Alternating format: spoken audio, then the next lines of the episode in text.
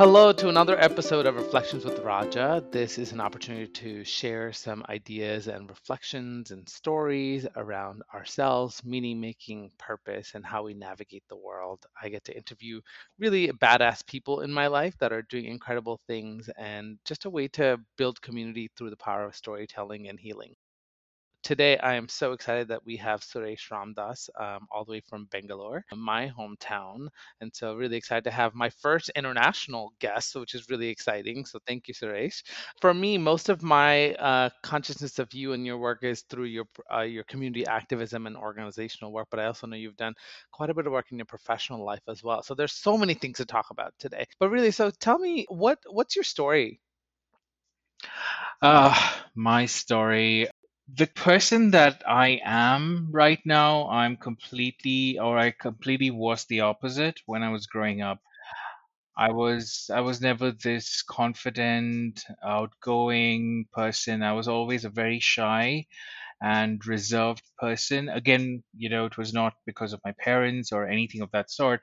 I grew up in a very loving uh, family. I was the second born, so you know by default I was a spoilt one, the loved one a little more.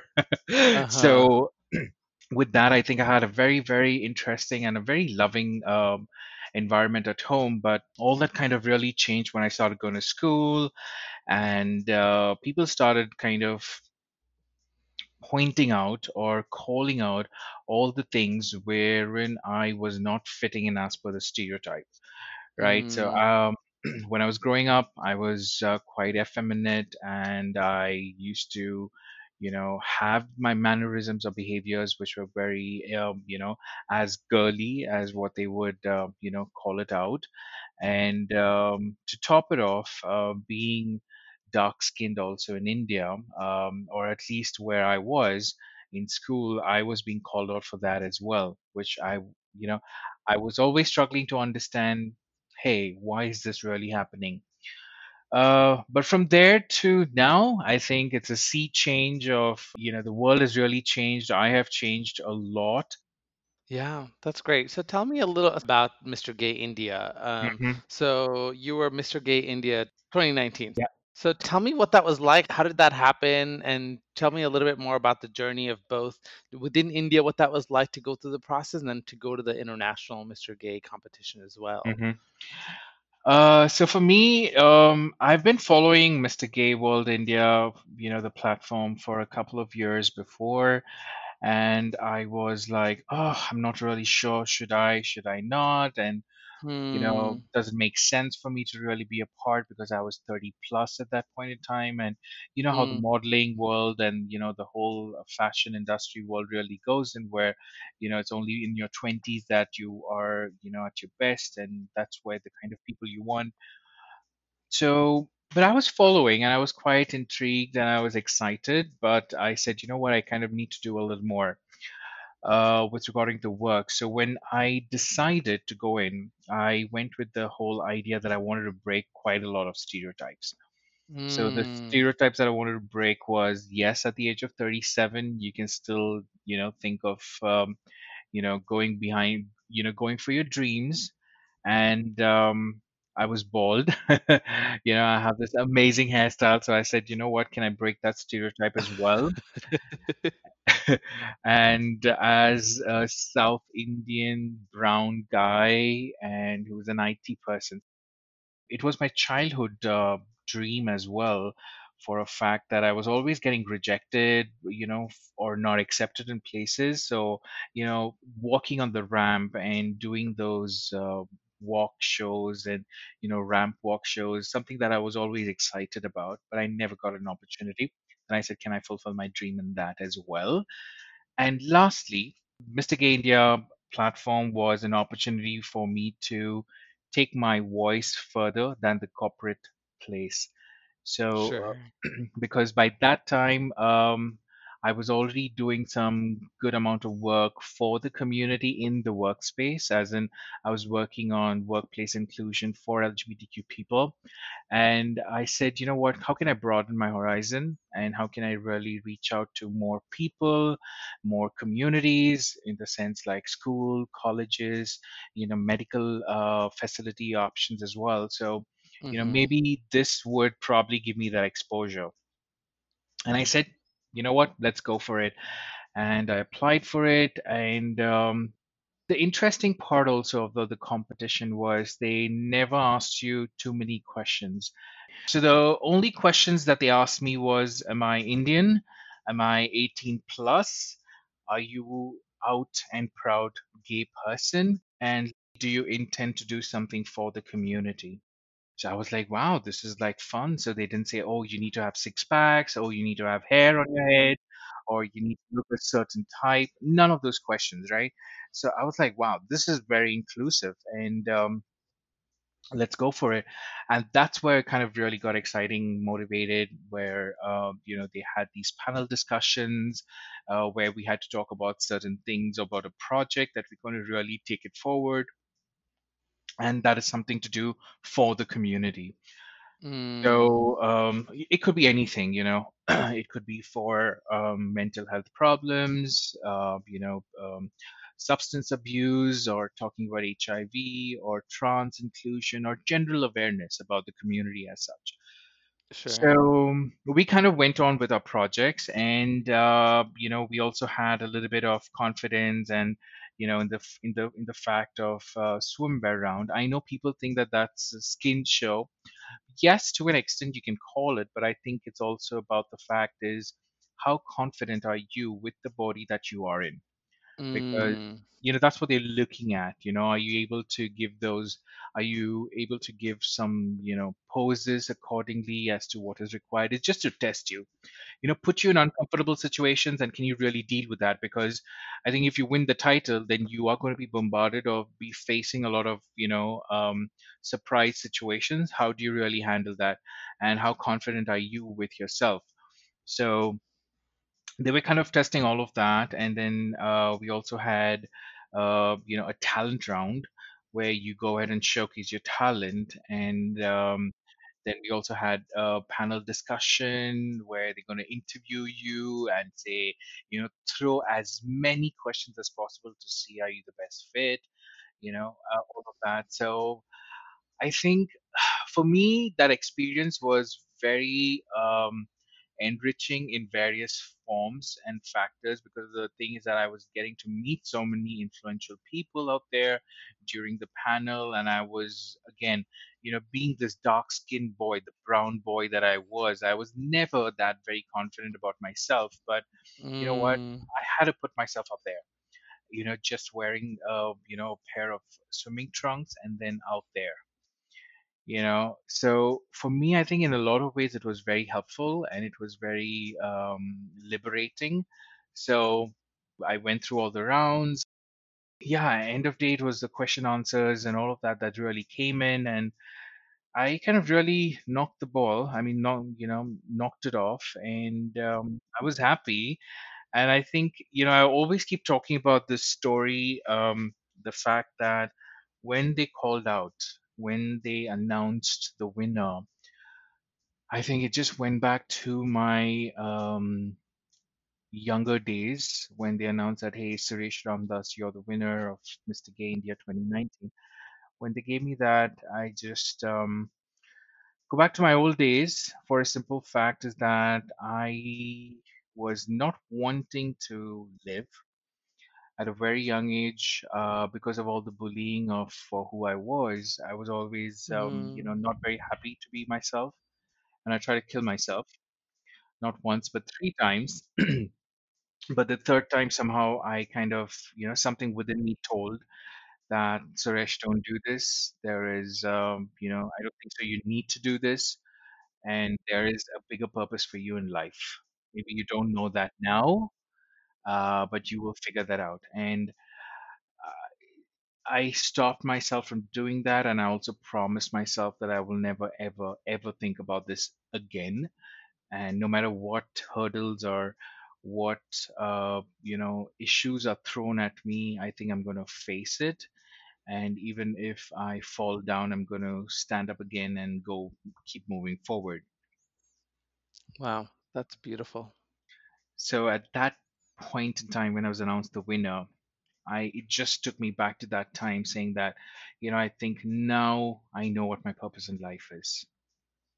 With all the struggles that i went through from childhood in college at work and the kind of you know it was like a jigsaw puzzle where I was putting in all the pieces all through my life, but still not able to figure out, hey, what is this puzzle all about? But at that one moment when I won the title and they gave me the prize, the award, you know it just i felt i was uplifted uh, you know and i was able to see my purpose in life which is you know with the voice that i can really use with the position that i can with the position that i have and with the privileges that i have can i really be the voice for the community and take it and reach out to as many people as possible Sure, sure. Yeah, that makes sense. people say you need to find your purpose and i felt on that day i found my purpose which was to you know do a lot more work for the community Yeah, that was beautiful. I so appreciate you sharing and the vulnerability and the openness of, I think of that many of us have gone through, particularly as queer people of color and particularly as queer brown South Asians. hmm Um, you know, I think for me, it, it was, I definitely remember when I saw you make the announcement and then also go on to the international competition and wear that beautiful Krishna outfit as someone from Bangalore, as a dark skinned bald head person, as a hmm genderqueer person. hmm Um, it was nice to feel seen and represented um, and so i just really and it that it did not you did not fit the bollywood stereotype of what beauty is yes um, and yet worse you know we're also just um, showing up and and being proud of yourself and the confidence that you demonstrated it just was it was beautiful for me um, i remember just crying when i saw that image. Hmm Yeah, I mean, I still feel I don't know a lot and I'm still going through that learning journey, but uh, you know, the fact that I I can really talk about it and um, you know, maybe can that really inspire that just one person somewhere in that one corner of the world so that he doesn't have to take those kind of extreme measures where you know I was pushed to take and there was nobody there to help me or support me. So for me, right that is that is so strong because um, you know there's another story which somebody told me about the impact of you know being visible you know um, so this was told to me by one of the guys from levi's um, and they said the reason why they celebrate or you know even the fact that you know uh, putting out the clothes during pride month with the rainbow has such an immense impact uh, you know, on people was one of the guys. Um, he was walking past a Levi's store, being completely dejected, completely out, and he was wanting to kill himself. And he saw mm, this jacket, which was about a Pride uh, jacket that was there in the Levi's store, and uh, he saw that, stood there for some time, and he went back and he decided he's not going to do it that day. Mm, you know so that so that that that that power of visibility you know be it anything uh, kind of really pushed me motivated me also in a lot of ways for me to be as visible as possible. Um, you know people are really uh, a lot of my friends are very concerned about me for a fact that i'm way too visible in a place where it is not very safe because um, anybody can just knock you off right? Let's be honest here. In mm-hmm. india it's not that difficult. If somebody's against you or something you know they can just take you off.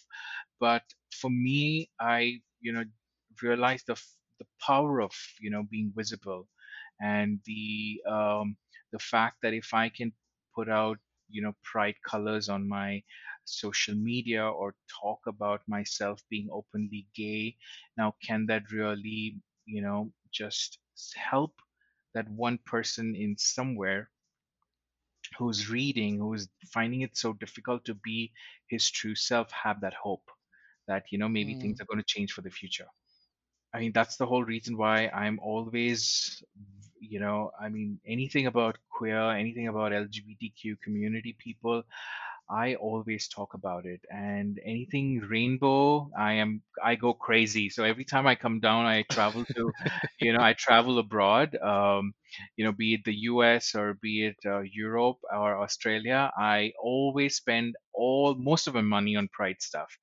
So my boyfriend always kind of has issues with it. He's like, "Oh my God, your house is like a rainbow house. You know, anything and everything that you see has to be having rainbow, be it paper, be it pens, or be it even clothes. Anything rainbow is too much."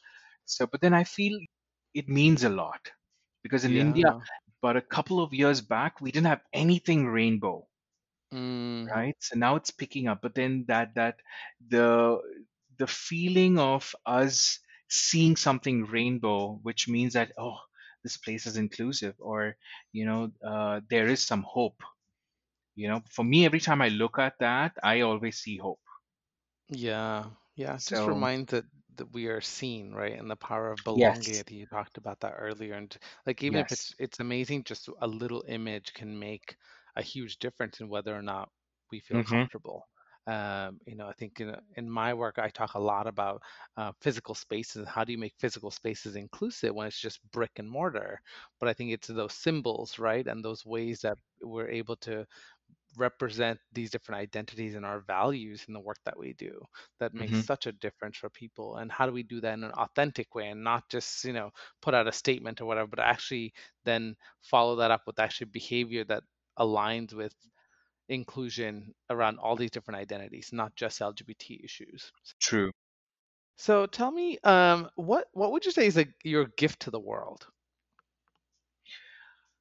Ah my gift to the world i would say I think is my strength to move on no matter what comes through. Yeah, for me, I think it's my voice is my you know gift to the world because um, again, as I said, now I know I've seen the jigsaw puzzles and I was not able to really understand that before, but now I really see. Um, you know, I'm I'm a facilitator, so I can walk up to anybody and have a conversation with them with absolutely no hesitation and um, you know me being out and proud gay person and i have you know absolutely no qualms about that and um, i will not um, you know budge just because somebody else does not uh, you know accept me. I will still say i'm gay and i will use my voice to go ahead and talk to as many people as possible and let them know you know what? You need to be in a world where it's more accepting and um, you need to continue to really spread that message out. So yeah, If you don't mind, would you talk a little bit about your own coming out experience and how your family reacted, how your community has reacted, any or any strategies you have for folks, especially if they're in India, of things Mhm. that have been helpful for you in that process? oh sure, definitely.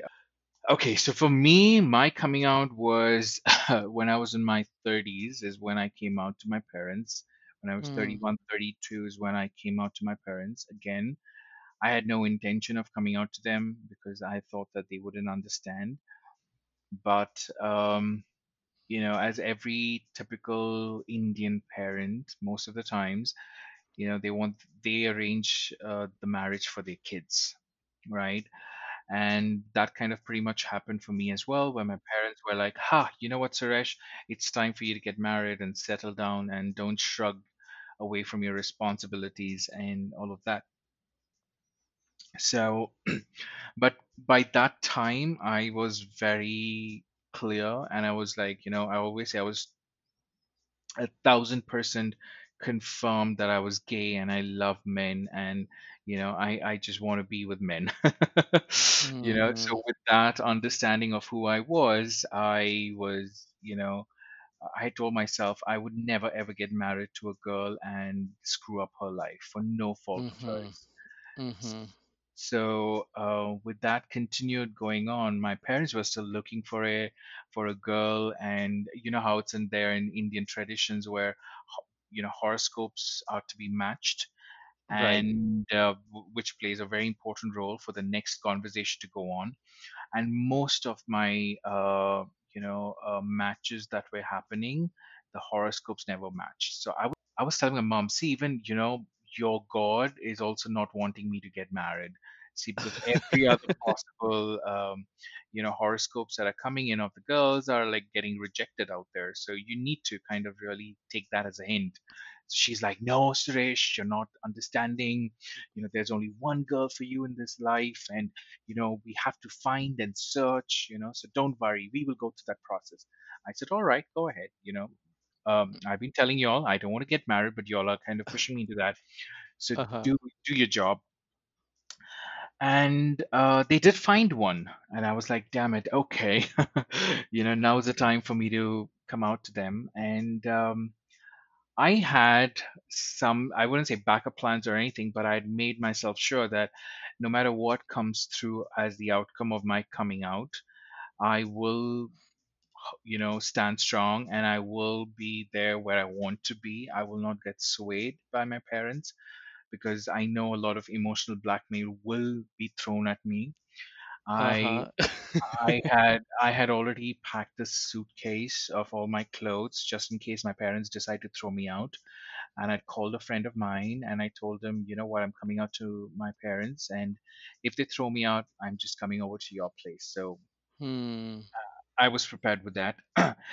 and um yeah, so I when they said, you know what, what's next to do, and we need to get get you married, the girl is there, and so what she say. And I told my parents, hey, you know what, I don't think so I'm going to get married because I'm gay and I'm not interested in getting married to girls. So the next couple of conversations or the next couple of hours of conversations were crazy. Um, Hmm. You know, it was back and forth with uh, trying to educate them, let them know what is it that I'm really feeling, and they were like, you know, you really don't understand.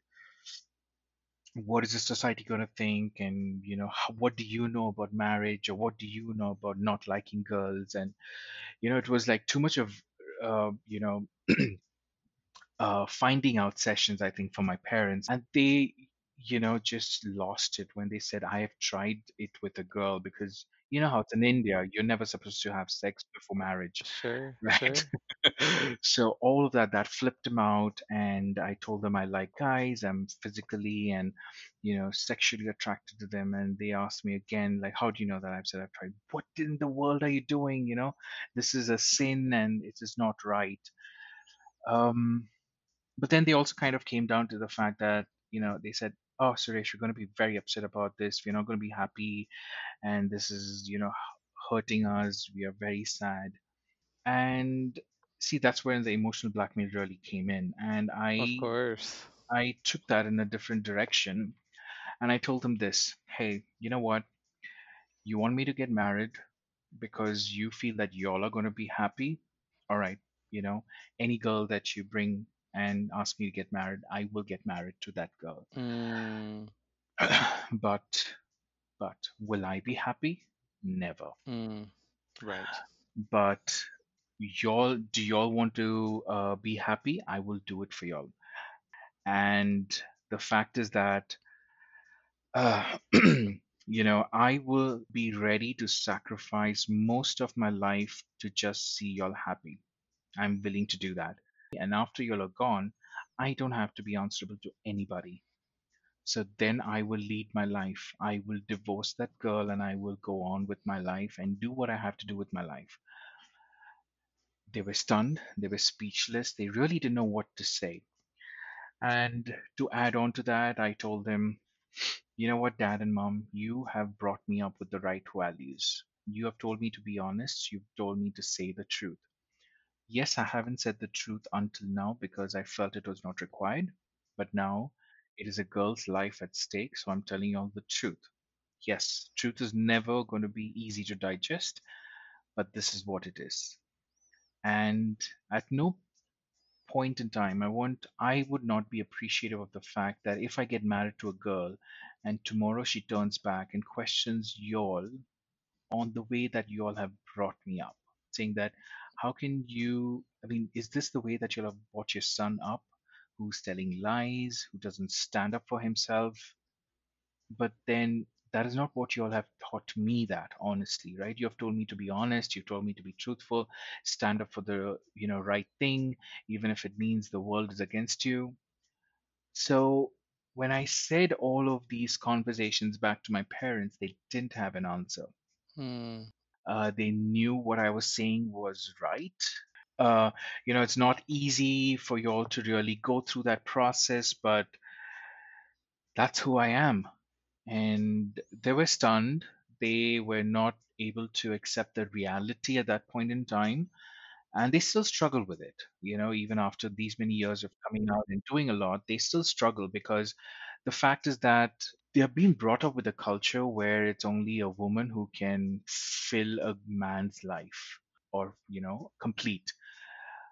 Uh, not a man can make another man feel complete and their, their their belief system or their culture has really taught them that a man should get married to a woman and then they have to you know continue with their family and all of that so after a certain point in time i i realized the fact that you know i don't think so the sexuality that they had issues with they were more worried about concerned about the fact is what's going to happen to suresh after we are gone Mm. Who's going to take care of Suresh, who's going to, you know, feed Suresh with all the lovely food, and who's going to take care of him when he falls sick, and you know, who's going to be there to, you know, pamper him and all of that, which they assume, as per their thought process or their upbringing, that a girl will always do that. Mm. So. It, it, it has been a struggle. It has definitely not been easy on them and i feel bad also that they have to go through because we are in an environment or we are in a society which is not accepting of people for who they are. And they have to be of a certain you know stereotype and be through that process. I feel bad for them but i said you know what? It's one life that i have and i don't want to kind of live it for somebody else. I want to live it for myself. Sure. You know if it's going to be a battle i'm going to fight that out no matter no matter even if it's my parents. I'm for sure they would understand sooner or later. And i feel that i somehow feel that they're getting it but they don't want to you know because you know if they believe about my belief system then their entire belief system comes crashing down so Sure. whatever they have been taught all these 60 and 70 years so all through their life whatever they have been taught whatever they have been brought up with you know becomes a false statement and i think they're holding on to that you know Hmm. because that is their only one source of um, uh, you know relatability because if they relate Sure. to mine then everything what they think is false Right. right Right. So Yeah. which which i'm okay with as well you know because ever since after that you know a lot of conversation and taking the to a psychiatrist and ever since after that they have never asked me to get married Mm. until my relatives come in and poke and say oh when is your son getting married you know it's Mm. that typical traditional relative question oh when is your son getting married and my mom will obviously you know she gets a little flustered and she like look at this everybody's asking when you're going to get married and what do i answer Right. Right. You're speaking so much truth to me right now, so it's because the, you you've just told the story of what my family has kind of how they have reacted, and um, I mean, pretty much I think it's almost like a script that all yeah Indian parents follow. um, and so really just appreciate just the naming of all the who what will people think what will they say what did i do wrong and the right. the emotional blackmail and all that stuff. It, i I think it's uh, one i just appreciate your openness to sharing that journey and that you were brave enough to kind of hold that space. And i think for me while i've come out to my parents mm-hmm, like um there's still quite a bit of um, avoidance of the topic. And at this point you know they don't even talk about it it's just uh, mm-hmm, whenever I call people, my family in India, it's just, uh, "How are you? Have you mm-hmm, eaten?" That's about, and that's it. Like we we stay mm-hmm, pretty superficial because if it gets any deeper, we know it's like there's there's just a lot of trauma and drama that's involved. So, mm-hmm. I mean, it's still the same here as well for me. It's, you know, uh, my parents stay with me and, um, you know, we talk about everything else apart from that. and, mm, you know, uh, they know that I've attended. I do attend all these events. I know my parents are happy. You know, I've seen that in some of the conversations. I know my mom has certain of these uh, newspaper articles that she has um, collected. So I know that they Mm, are they are happy. They're proud. But they don't want to talk about it because, you know, oh my God, how can I say how can I say that I'm proud of my son being gay? You know, they're still going sure, through that process, but I feel, um, you know, that's okay I am happy with the fact that they are probably not over enthusiastic. You know, I wish they were, but they're not.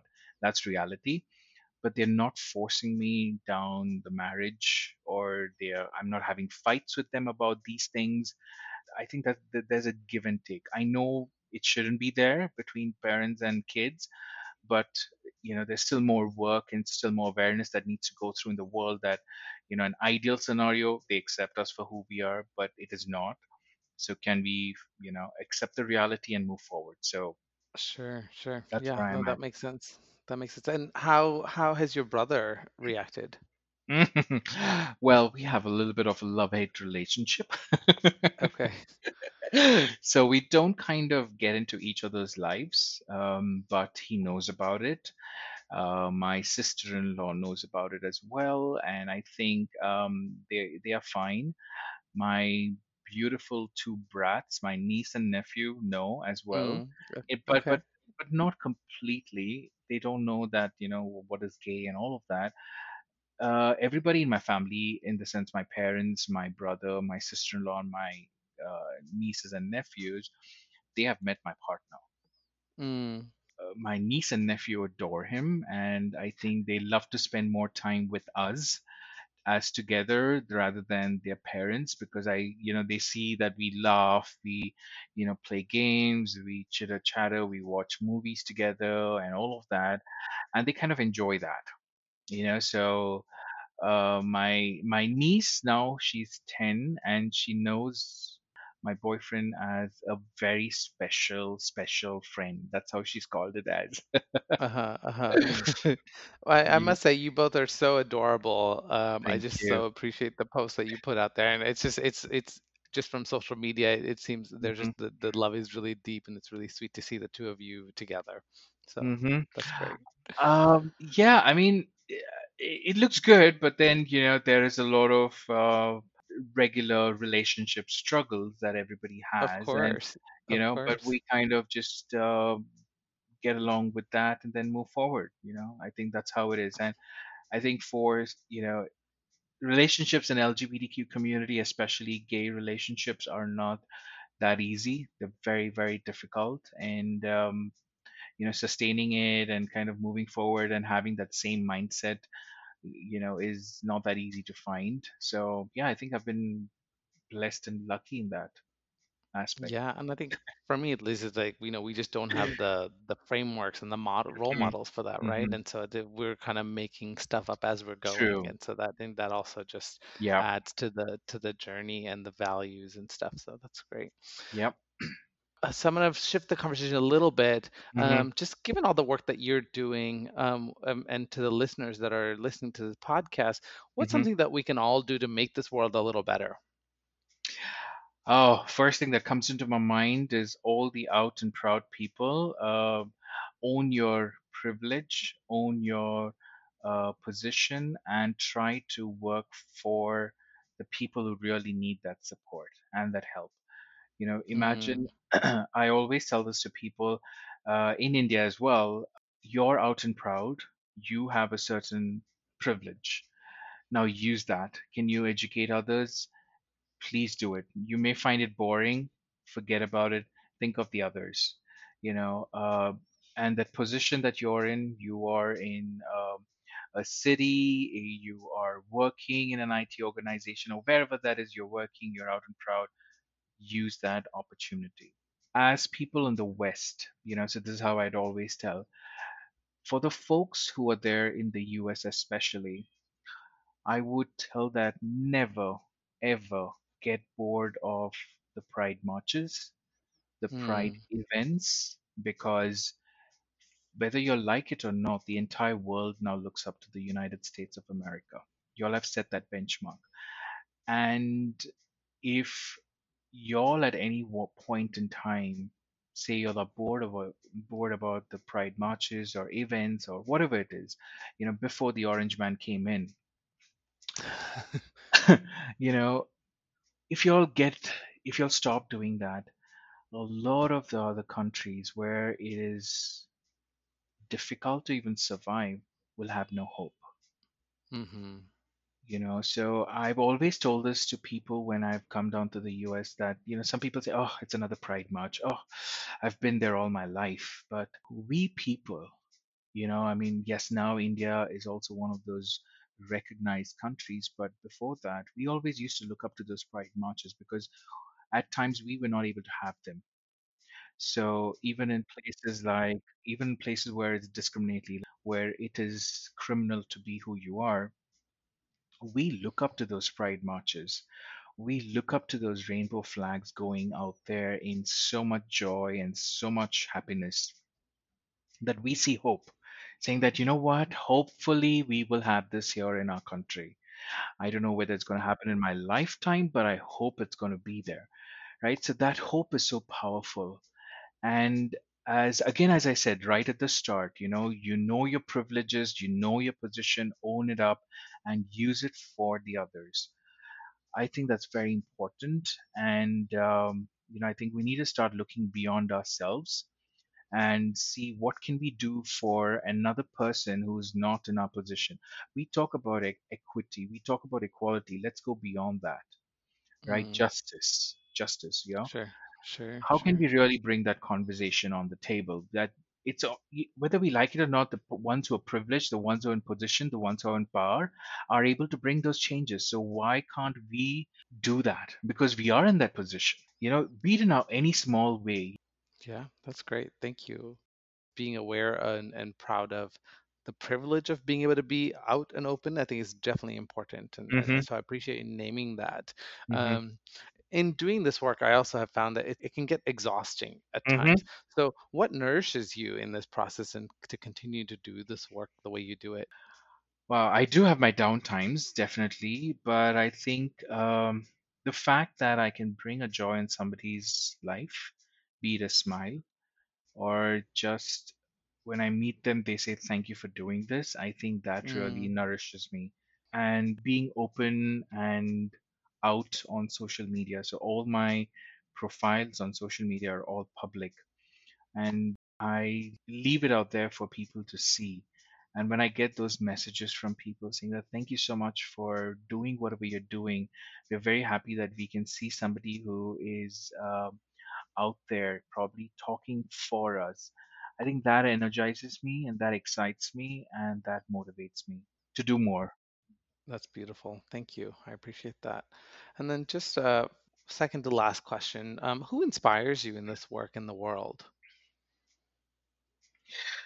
Ah, there are there are many people, um, you know, uh, people from across the globe. I think the people that I connect with, uh, who have been doing so much work in, you know, in this field for uh, equality, for acceptance. I think the activists in India, you know, um, yeah, anybody and everybody who is working for the cause. I think I get motivated because uh, there's something in each one that is doing the right thing and for the right cause. Mm, You know, be it even with a habit, you know, of probably texting somebody or reading all the messages. So I never used to read all messages, but then this one person told me that, uh, you know, uh, he was able to save somebody's life because he was able to just mm, respond to that message. So I'm like, okay, all right, I will try as much as possible to respond to all messages which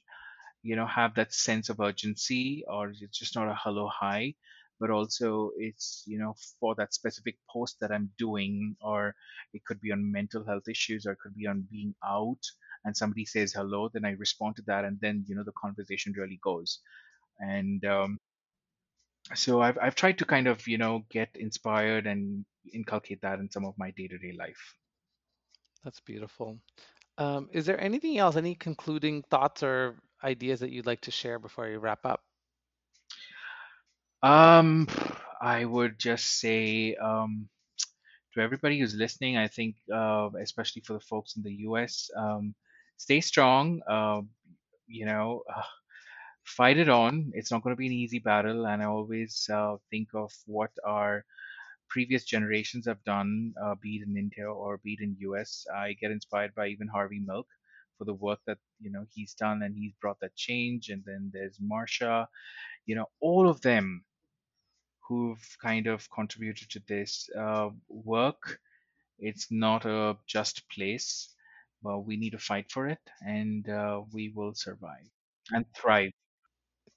Thank you, Suresh. You continue to be an inspiration for me and for so many others. I know that. Um, and I just so appreciate your time and the wisdom and the work that you're doing.